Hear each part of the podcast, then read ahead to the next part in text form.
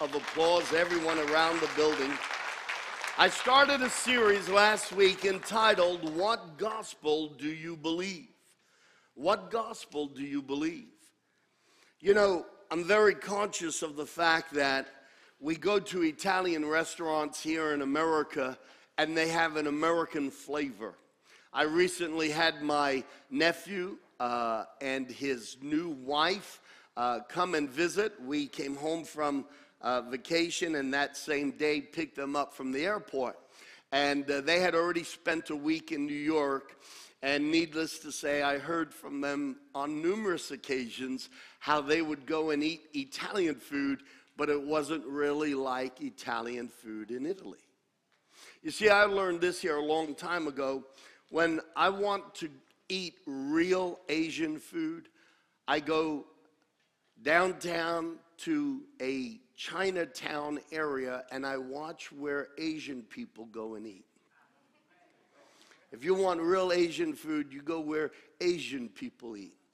And every culture of food, we doctor it somewhat, and it takes on an American appeal so that it appeals to Americans. How many of you know what I'm talking about? Absolutely. Sometimes we have the same effect on the gospel of Jesus Christ. And so this series is entitled, What Gospel Do You Believe? Do you believe the gospel that Jesus came preaching? I want to start with Matthew chapter 4. I read a couple of these verses last week, and I just want to flavor and set the stage for today's message. In Matthew chapter 4, if you have your Bible, turn with me. Verse 23, and it says, Jesus went throughout Galilee teaching in their synagogues proclaiming the good news of the kingdom and healing every disease and sickness among the people. Now, one of the things you're going to notice, and if you haven't noticed it before, I trust that after today, whenever you read the Gospels, you will notice that as Jesus preached the good news or the gospel of the kingdom of heaven, it was always followed with miracles. It was followed with casting out demons. It was followed with people being healed and set free. In Matthew chapter 9, verse 35, Jesus went through all the towns and villages teaching. Now, that's two verses in a row. He's teaching in their synagogues. How many of you would love to hear Jesus teach? How many of you would be curious to hear exactly what he taught? Hey, here he is again teaching in their synagogues, preaching the good news of the kingdom and healing every disease and sickness. In Luke chapter 4, verse 43, Jesus makes a statement. He said, but he said to them, I must preach the good news of the kingdom of God to other towns also, because that's why I came. You see, here in America, we can often bring the gospel down to a common denominator, but unfortunately, it often becomes the lowest common denominator. And I don't mean it's the most, the, the least important thing, but it's the one thing that everyone will agree on, and so that's what we settle on. And that is that Jesus Christ came to die on the cross for our sins so that we can be born again and go to heaven. Now, I said it's not the least thing that he did, it's the most important thing that he did. But it's not the only reason why he came. If the Word of God is inspired by the Holy Spirit, then we have to take this verse as the inspired Word of God. And Jesus says, I came to preach this message, to teach this message, to open the eyes, to open people's mindset, to bring them to a whole new place of understanding that they would know uh, the good news of the kingdom of God. He said that's one of the reasons why he came. Now, we have always settled in our mind Jesus came to die on the cross. Yes, he did. But he also came to turn the world upside down. Can I get an agreement? And the message he preaches turns the world upside down. Because the message of the gospel of, king, of the kingdom of God resets the order or the disorder of this world and it brings it back into divine water the way order the way God had designed it to be. Absolutely. The preaching of the gospel of the kingdom is a lot more than just how do you get to heaven. The gospel of the kingdom of God is about God's invasion on earth. And when God has an invasion on earth, that means He's having an invasion in people's lives. He's having an invasion in their marriage. He's having an invasion in their children. He's having an invasion in their community. by the way, I think we could all agree America needs a new invasion. It needs an invasion of the kingdom of God. In Matthew 24, verse 14, he said, And this gospel of the kingdom will be preached in the whole world as a testimony to all nations, and then the end will come. This gospel of the kingdom. So we see that Jesus went into the synagogues and he taught, proclaiming the kingdom of God. So he didn't teach one thing and then say, oh, by the way, the kingdom of God. The kingdom of God is not a magic phrase, it's a subject. The kingdom of God is not a religious phrase, it's a purpose. You see, the message of the kingdom of God is about God's purpose. In the garden, Adam was given God's authority and he was God's representative. But when Adam fell, he didn't just turn the world into turmoil, he handed the right of governorship and rulership of this world to Satan. Now, Jesus talks about in the restoration of all things. He's got a plan. He set it into motion, and it's on a progressive journey. But he came to introduce a novel thing. The kingdom of God has invaded the earth that has been under the dominion of darkness. And God has decided enough is enough, and He has established His kingdom on earth through Jesus Christ, and that kingdom is very much here today. It is alive, it is powerful, and it is destructive to the kingdom of darkness. Jesus said, I must go to other towns and bring this message. And unfortunately, we have developed over the years a gospel here in America that preaches everything but the message of the kingdom of God on earth. We teach people how to go from this life and how to prepare themselves so that they could go to heaven in the next life. But when Jesus preached the gospel of the kingdom of heaven, it's a gospel of heaven coming to earth. Now, if that's not true, then Jesus lied and blasphemed when he taught his disciples how to pray. They said, Lord, teach us how to pray. John taught his disciples how to pray. Teach us how to pray. And Jesus said, This is how you should pray. Start by giving glory to the Father. Our Father who is in heaven, blessed, hallowed, glorified be your name. And then he said, Let your kingdom come and your will be done on earth as it is in heaven. You see, Jesus came to invade Satan's safe place the earth had become the kingdom of darkness's safe place. And Jesus Christ came to turn the apple cart upside down.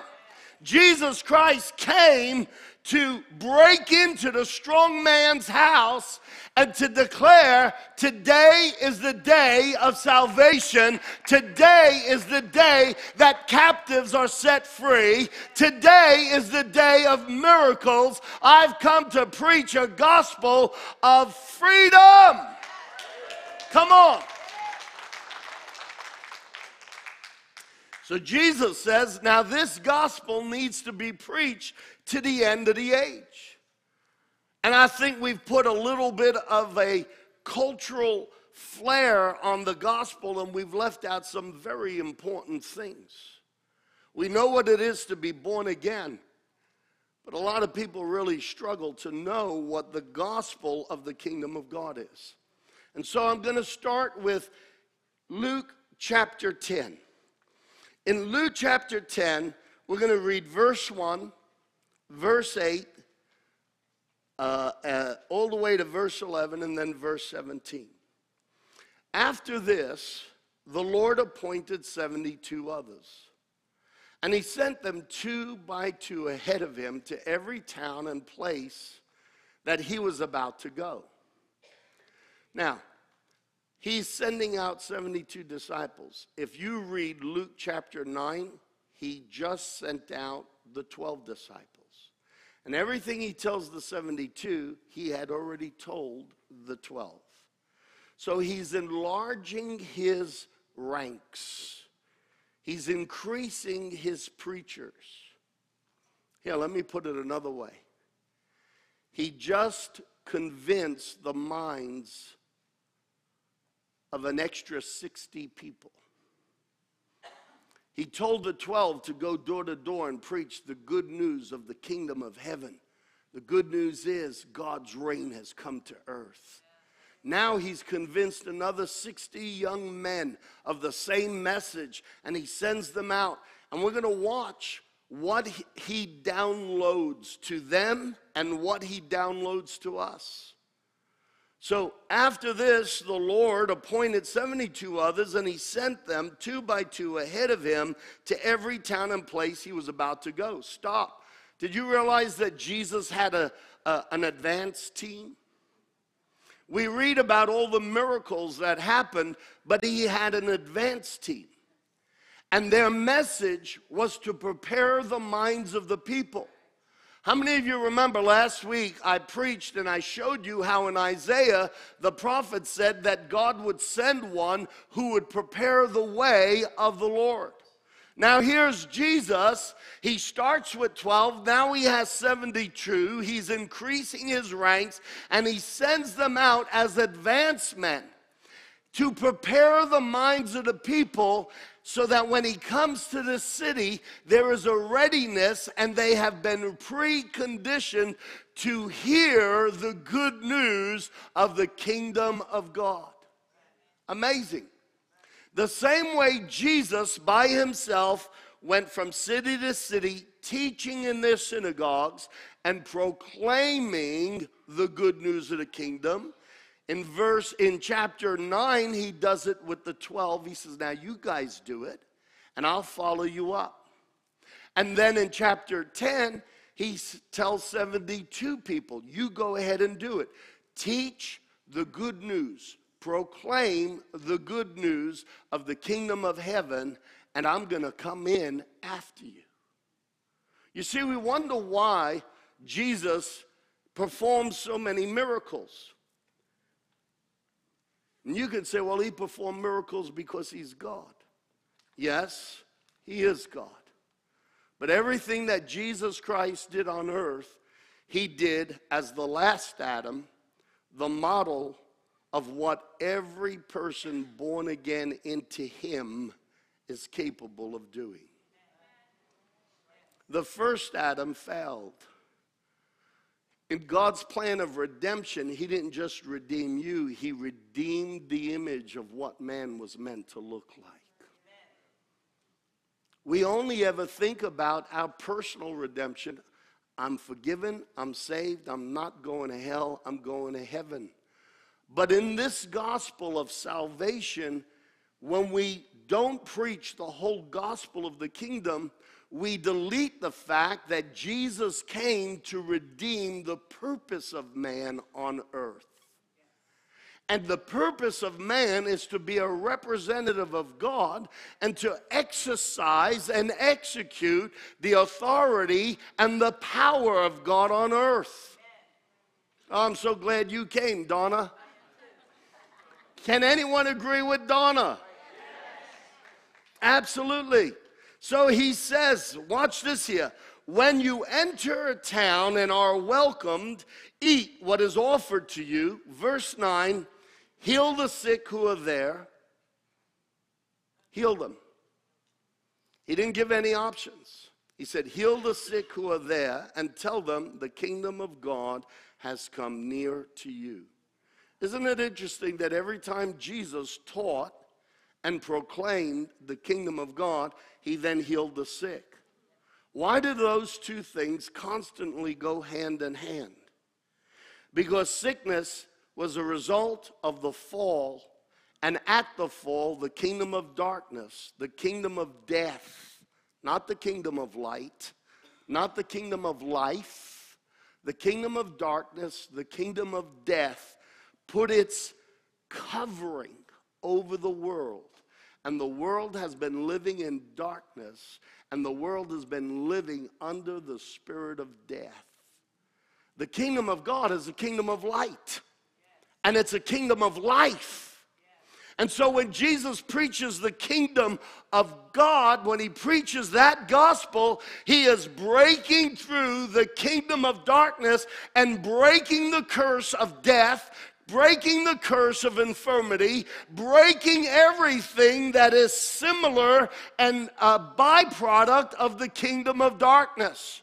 Today, the gospel of Jesus Christ is the gospel that God cares enough that He's not going to leave you here in misery till you die and go to heaven. He has brought His kingdom to earth, and His kingdom is very much alive, it is real, and it is ready to go to work. Can I get an agreement?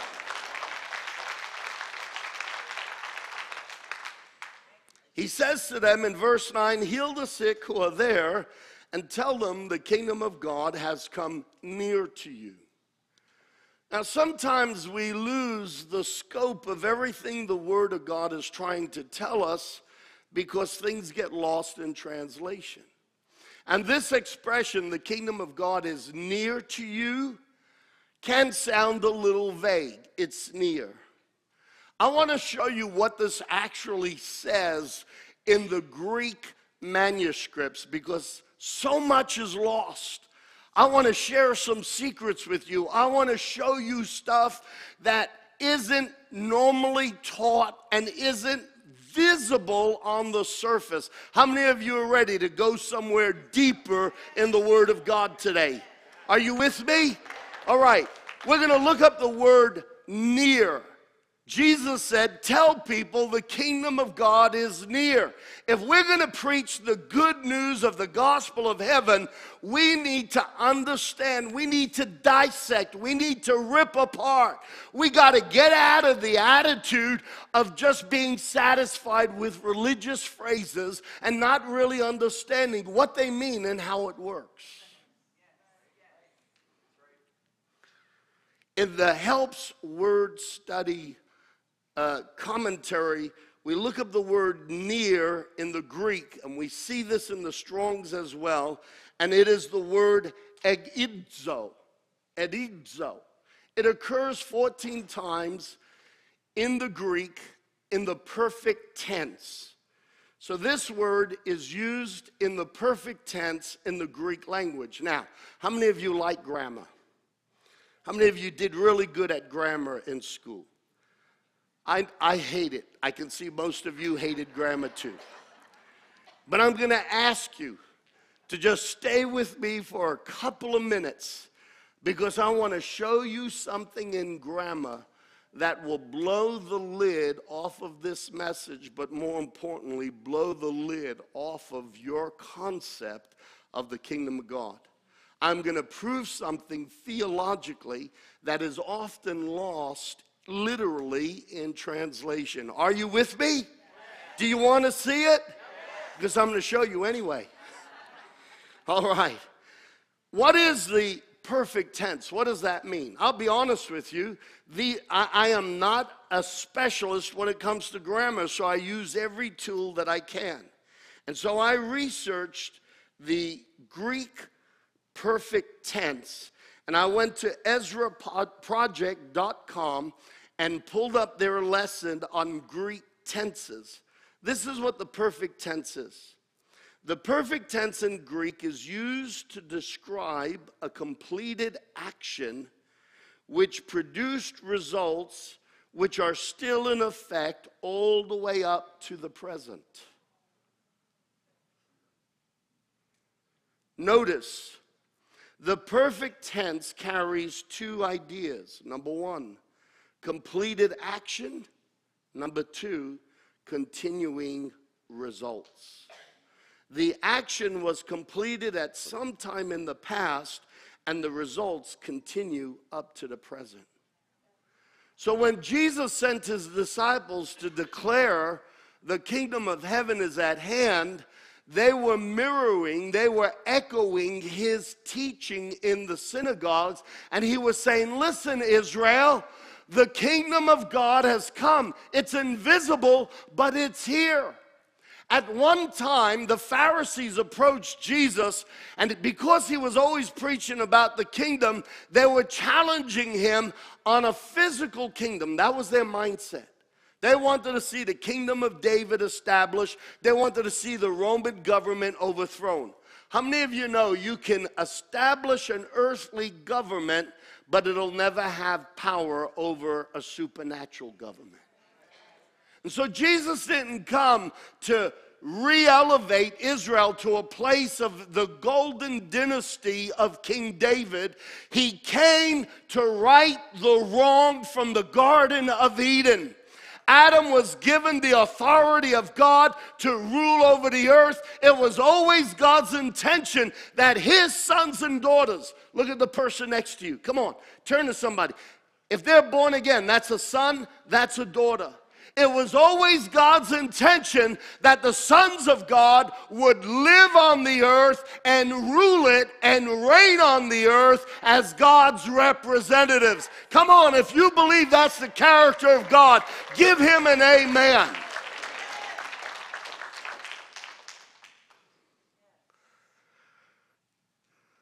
If we look up, I, I, went to another website that teaches Greek as well, and in lesson 23 at the New Testament Greek.net, they had a whole lesson on what the present tense means, or the perfect tense is, and this is what it says.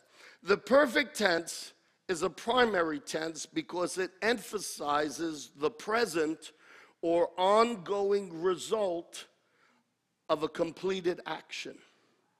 The perfect tense in Greek corresponds to the perfect tense in English and is illustrated in the following sentences. And in each sentence, observe what is suggested about the present status. So, in other words, if in English, because this corresponds to the present tense in English, in English you can say, I have learned the material in the previous lesson. And what that indicates is a present tense status. I still know the material from the previous lesson. We're gonna we're gonna forward to this little um, guys. If we could go forward to the little chart because it'll be so much clearer in the chart. Can I have the colored chart up on the screen? Have a look at this chart. Do we have it? Oh, good, great. In the perfect tense, which corresponds to the Greek perfect tense, we say, I have learned the material in the previous lesson, and it infers I still know the material. It's ongoing. But in the simple past tense, we say, I learned the material in the previous lesson. I learned, but subsequently, I may have forgotten it. I learned it, I don't remember it. See the difference? Jesus spoke in the perfect tense in the Greek when he said the kingdom of God is near. Here, here's another example. She has made a cake for dessert. The implication is the cake is now available to be served or to be eaten. But if you say she made a cake for dessert, it could also mean she made it, but it's not available anymore. So the perfect tense brings greater defini- def- definition. It defines that it not only happened, but it's still available. And that's the difference between the perfect tense. The grass has grown tall. In other words, it is still tall and it needs to be mowed. Whereas in the simple past, the grass grew tall, but it could imply somebody came along and mowed it. In other words, in verse 9, Jesus said, Heal the sick who are there and tell them the kingdom of God has come and it is here for you to experience. It's very important that we understand the gospel and understand the language that Jesus taught it. When Jesus said the kingdom of God is near, that could be anywhere. Everything is relative. The moon is near in comparison to Jupiter. But that's not what Jesus is saying. What Jesus said is, you go into every city and you go into every house and tell them what I've been teaching in the synagogues. The kingdom of God has come to earth, the realm where God is boss, the realm where God is in control, the realm where captives are set free, people are delivered from depression, people are set free from demonic activity, people are healed in their body. The realm of God's jurisdiction has come to earth and it's here for you to experience.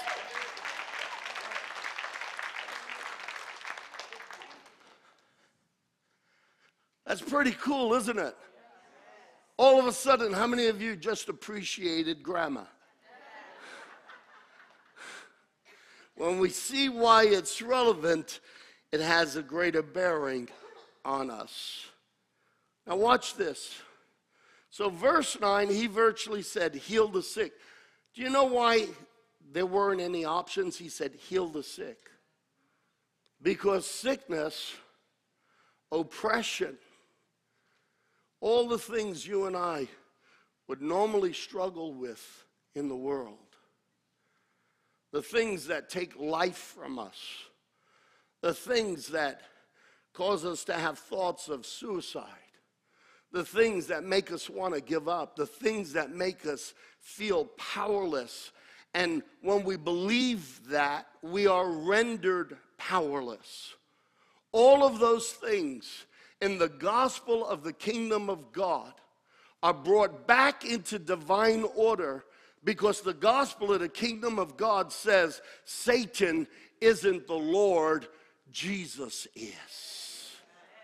And that's why, ever since Jesus Christ came, the Bible says every knee will bow and every tongue will confess that he is King of all kings and Lord of all lords.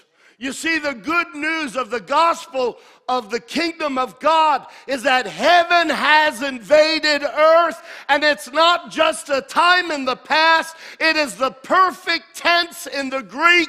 It invaded earth, and it's here for everyone to enjoy and eat from the fruit of the kingdom of heaven. Hallelujah.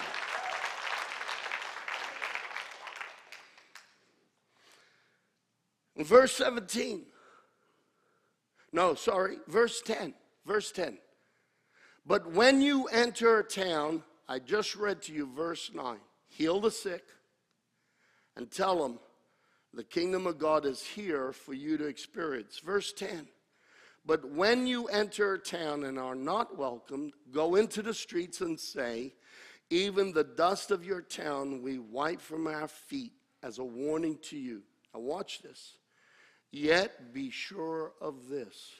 In other words, Mark my words and make sure you understand this. The kingdom of God has come near in the perfect tense. It is here and it's ready for you to tap into and live from. Wow. Verse 17, just a couple of verses later, they go out, they come back, and they report back to Jesus. And it says the 72 returned. How many did he send out? 72 the 72 returned with joy and they said, Lord, even demons submit to us in your name. That's the whole idea, guys. Jesus is listening and he's thinking, You're getting it, aren't you? You heard it from me, but now you're seeing it, you're experiencing it. That at the name of Jesus, every demon will tremble. When you know the power of the name of Jesus, then demons know that there is power in that name because your faith is linked in what that name can do. Amen. The 72 returned with joy and said, Lord, even the demons submit to us in your name. And he replied, I saw Satan fall like lightning from heaven. I have given you authority to trample on snakes and scorpions and to overcome all the power of the enemy. Nothing will by any means harm you. Church, do you understand? You've been robbed. And most Christians in America have been robbed, and they've been robbed from the pulpit because you've been given just enough gospel to get you to heaven. But the gospel that Jesus came preaching over and over again was the gospel of the good news that the kingdom of heaven has been established on earth. And everyone born again in a Jesus Christ has the rights and the citizenship of that kingdom. And if your gospel is only going to take you to heaven, thank God that is the most important thing. Without a question, that is the most important thing. But when you live in a world that's crazy, here, I just got an illustration. I'm going to put it to you this way. Wherever you stand on gun ownership, Americans will defend their right to have a gun because of their right to defend their home, whether you agree with it or not. Why isn't the church savvy on their right of the, the rights of a citizen of the kingdom of heaven. We live in a world where Satan comes to steal, kill, and destroy. Jesus made it clear the thief comes to steal, kill, and destroy. And he'll knock on your door and he'll harass anyone under your covering that he can. The thief comes to steal, kill, and destroy. And here's the church. We are all full of our rights to bear arms, but we don't even know that we have a right to crush the enemy under our feet. Come on now. If an enemy, if someone with ill intent came knocking at my door and they said they wanted to harass or abuse or misuse anyone in my family, I'd be the first one in the natural to stand up against them and say, No, you're not. Not under my watch. In this house, I'm protector. I'm not just husband, I'm not just dad, I'm protector. Well, where are the men of God in the house of God who should be taught from the pulpit that the good news of the gospel is all about the fact that we have a right and we have authority. You have access to military power in the spirit. Hallelujah. You have access to the authority and the power that comes in the name of Jesus Christ. So many people want to throw rocks at this gospel and they'll say, No, that's not for today. Uh, God will do a miracle whenever He's in the mood, but we can't just lay hands on the sick and, and, and pray for a healing. That doesn't happen anymore today. That only happened back there in the Gospels because Jesus wanted to launch His religion. See, they're so caught up in the gospel of repentance and salvation they don't know that Jesus preached the gospel of the kingdom. And in the gospel of the kingdom, Satan can never be Lord. In the gospel of the kingdom of heaven, demons never have the right. In the gospel of the kingdom of heaven, you are elevated because you have been excavated from the kingdom of darkness and you have been elevated into the kingdom of the Son that he dearly loves. I'm not just born again, hoping and begging and waiting to get to heaven.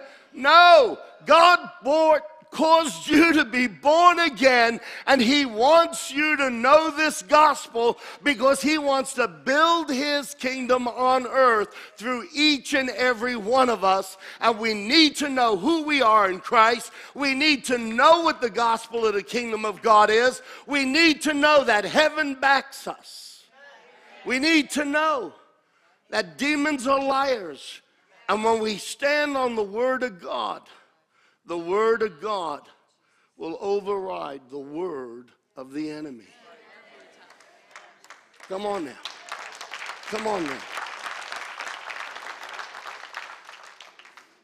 See, Jesus made it very clear. What is the gospel of the kingdom of God? Or why is the gospel of the kingdom of God always associated with power and authority over the enemy? Notice Jesus sends them out. He says, Preach that the kingdom of God is here and it's ready for you to experience. Heal the sick, cast out devils. Why does it always why is it always associated with authority and power over the enemy and healing? This is the gospel of the kingdom of God. Are you ready? Number one, the kingdom of God is here and it's now. Everybody repeat this after me. In fact, look to some look at somebody and repeat this after me. Go and look at somebody. The kingdom of God is here and it's now. If you don't believe that, you don't believe what Jesus preached. He preached the good news of the kingdom of God. We've Americanized the Bible. We've Americanized the gospel. We've reduced it to the lowest acceptable common denominator. I'll be the first one to say it is an important common denominator. You must be born again. Every man, every woman, every person must ask Jesus Christ into their heart. You can't get into the kingdom of God unless you are born again. But to reduce the words of Jesus Christ and to reduce the gospel is to almost open the door and allow the kingdom of darkness into the rest of our environment. Even corrupt governments of the world have enough wisdom to know that if someone has been a child molester, the community that they are living in should be forewarned. Even corrupt, crooked, bigoted, self interested governments know enough to know they have a fiduciary responsibility to the communities they serve, and therefore they should be given notice. The kingdom of God, the good news of the kingdom of God is this the devil's a bully. And the devil has come to steal, kill, and destroy. And he's come to curse people. And he's come to disrupt marriages. And he's come to turn love into unforgiveness and hate and resentment.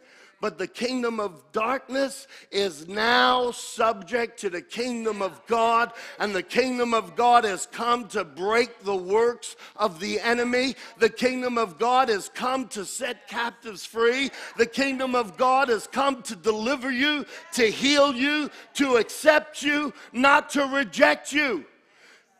John, the apostle, not John the Baptist, John the apostle wrote in one of his letters, and he said, This is why the Son of God was made manifest to destroy every work of the kingdom of darkness. You see, we preach the gospel of salvation, and then we want to say that everything related to the gospel of the kingdom of God isn't for today. Well, the only reason why it can't be for today is if you disavow the gospel that Jesus preached. But if you're going to believe the gospel that Jesus preached, then you have to believe the whole gospel. See, I read a book a long time ago full gospel, half gospel, quarter gospel.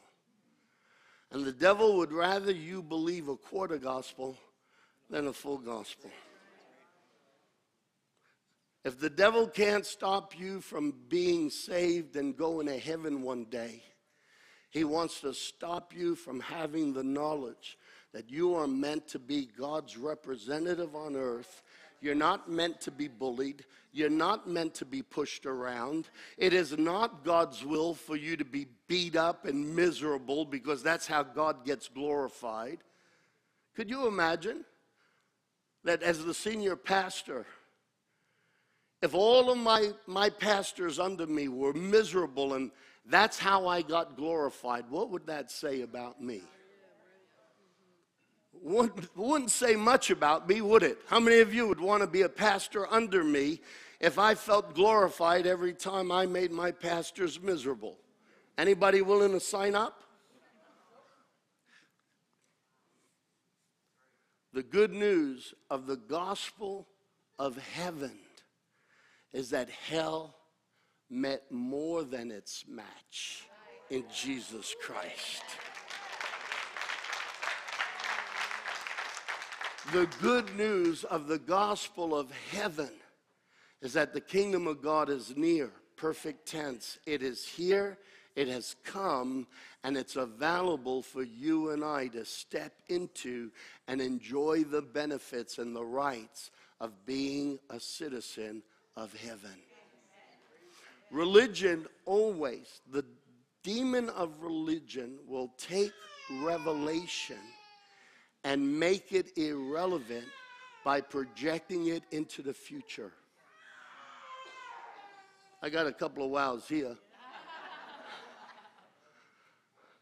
the demon of religion will always take revelation and make it irrelevant by projecting it into the future.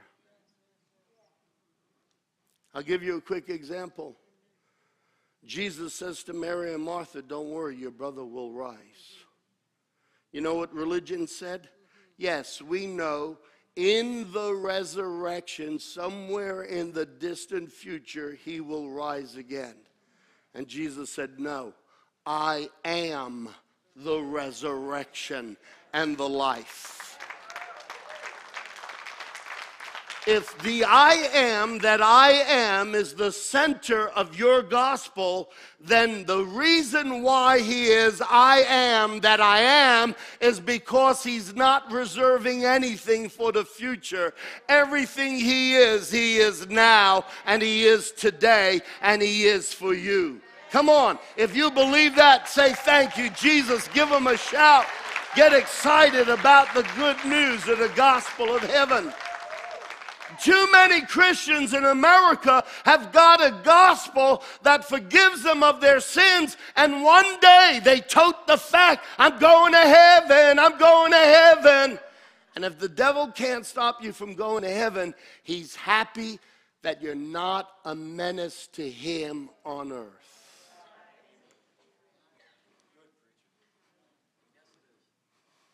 God set up a kingdom and devised this concept of sinners being born again into Jesus Christ. Think about it. Everything that God does is logical. And people think that the things of God are never logical. No, they are. Look, confusion is never logical. Is confusion ever logical? The kingdom of darkness is a kingdom of confusion. Because while people are losing a sense of direction and they are in confusion, they are easy prey.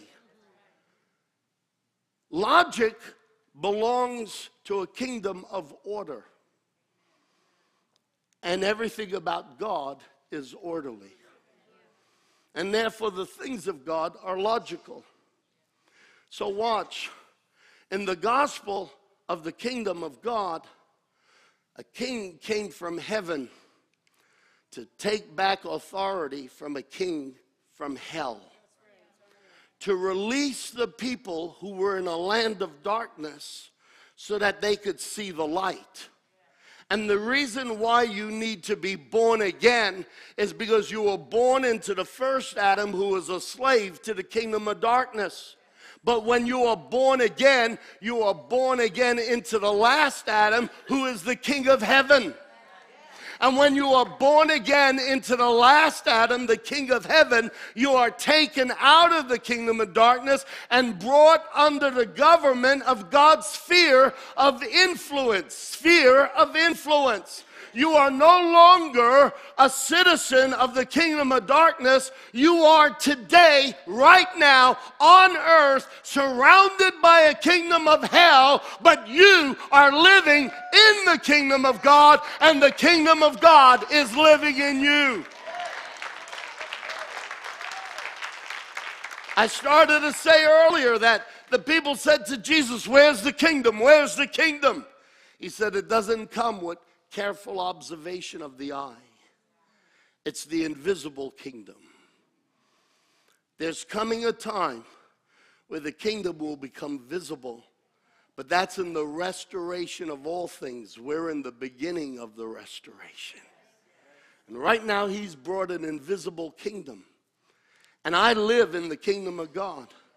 I am a citizen of heaven long before I'm a citizen of the United States of America. And before I fall on my rights as a citizen of the USA, I immediately, long before I take my rights as a citizen of an earthly kingdom, I stand on the fact that I am a son of God and I am seated in heavenly places with Jesus Christ.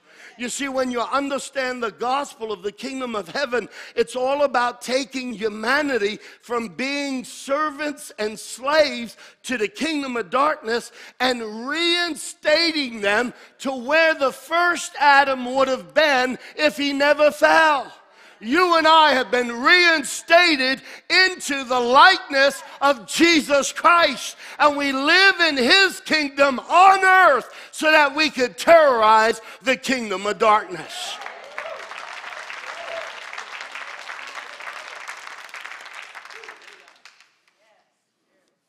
Most Christians keep going to church to make sure that they're still going to heaven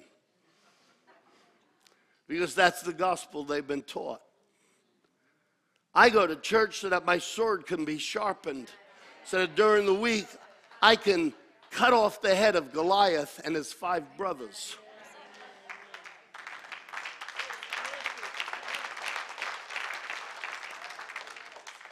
You're not meant to be pushed around. You're not meant to be bullied. You're not meant to have a 12 foot ceiling filled with problems. You're meant to speak to every one of those adversities and every one of those would be disasters and speak to them in the name of Jesus Christ. Why is the church so weak? Because all we've been given is a gospel of salvation. My sins are forgiven. I'm going to heaven. And that's why most of the church is just looking for the great escape. We call it the rapture. And it will happen. But in the meantime, God wants us to have revival. Praise God. Are you with me, church? Yeah, God is good. Hey. See, I'm going to close with this. Last week's message was that's not the gospel. John preached repentance and be baptized for the forgiveness of your sins. Point one. Point two some churches preach, some. You must be born again repent, and be baptized. But Jesus preached the gospel of the kingdom of God and spent his entire ministry explaining and demonstrating the kingdom of God. In the four gospels, he spoke of the kingdom of God over 100 times. Now, the question is this, and I conclude What gospel do you believe? Do you believe the American version? Or you believe the Jesus version? Jesus said, I must go to every town and spread the good news that humanity doesn't have to pay its debt to the kingdom of darkness. I came and I want every town to know that there's a new sheriff in town. Hallelujah. I came to break the control and the bondage of demonic spirits, to break curses off of people's lives. I came not just so that you have a passage one day to heaven, I came and established you in the heavenly places, seated with me. Think about it. In the gospel of the kingdom of God, you've been taken out from under the feet of demons, out of their kingdom, out of their supervision, out of their control. You've been born out of the old Adam and into the new Adam and brought into the kingdom of God under the sphere and the influence of God's government. Why do you live in fear? Why do you worry about what's going to happen to you? Why are you so panicky about this epidemic and this disease and the finances and the economy? I want to tell you, if you understand the gospel of the kingdom of God, then the economy is not going to leave you shaking in your boots. If you understand the gospel of the kingdom of God, it's the gospel that says you could be in your father's fishing boat and you could have had that fishing business in your family for the last 30 years and you can know the sea like the back of your hand. And even though the winds are blowing, and normally this is how fishermen die in the middle of this world, you and the King of Kings are in it together and you're living in a kingdom that is greater than the kingdom of the world.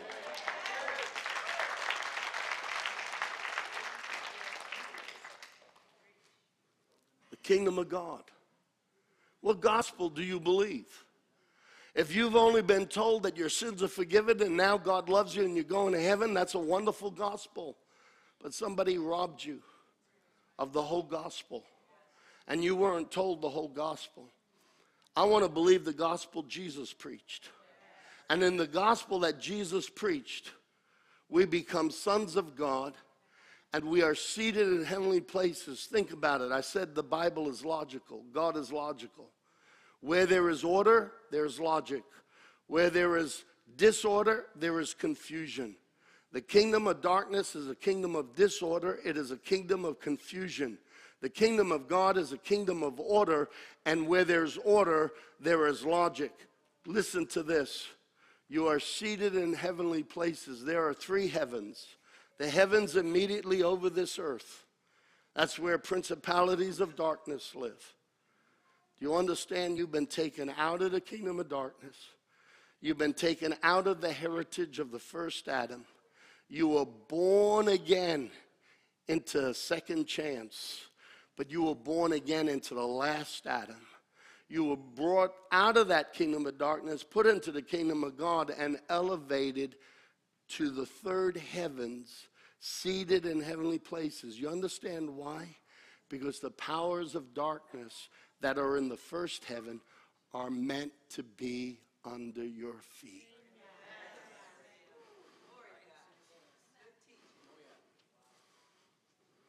Praise God. I am, uh,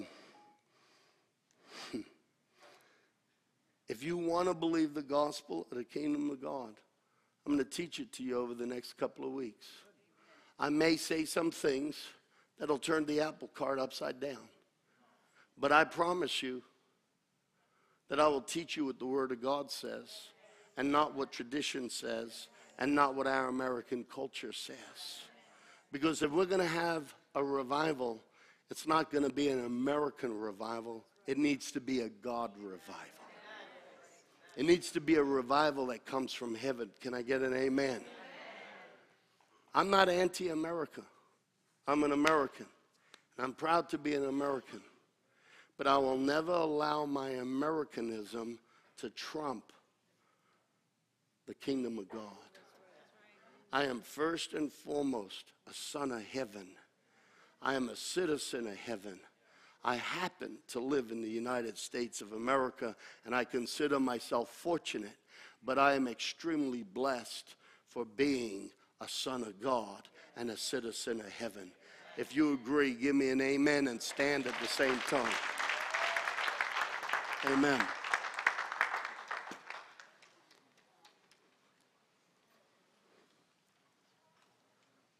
Listen, your country needs you.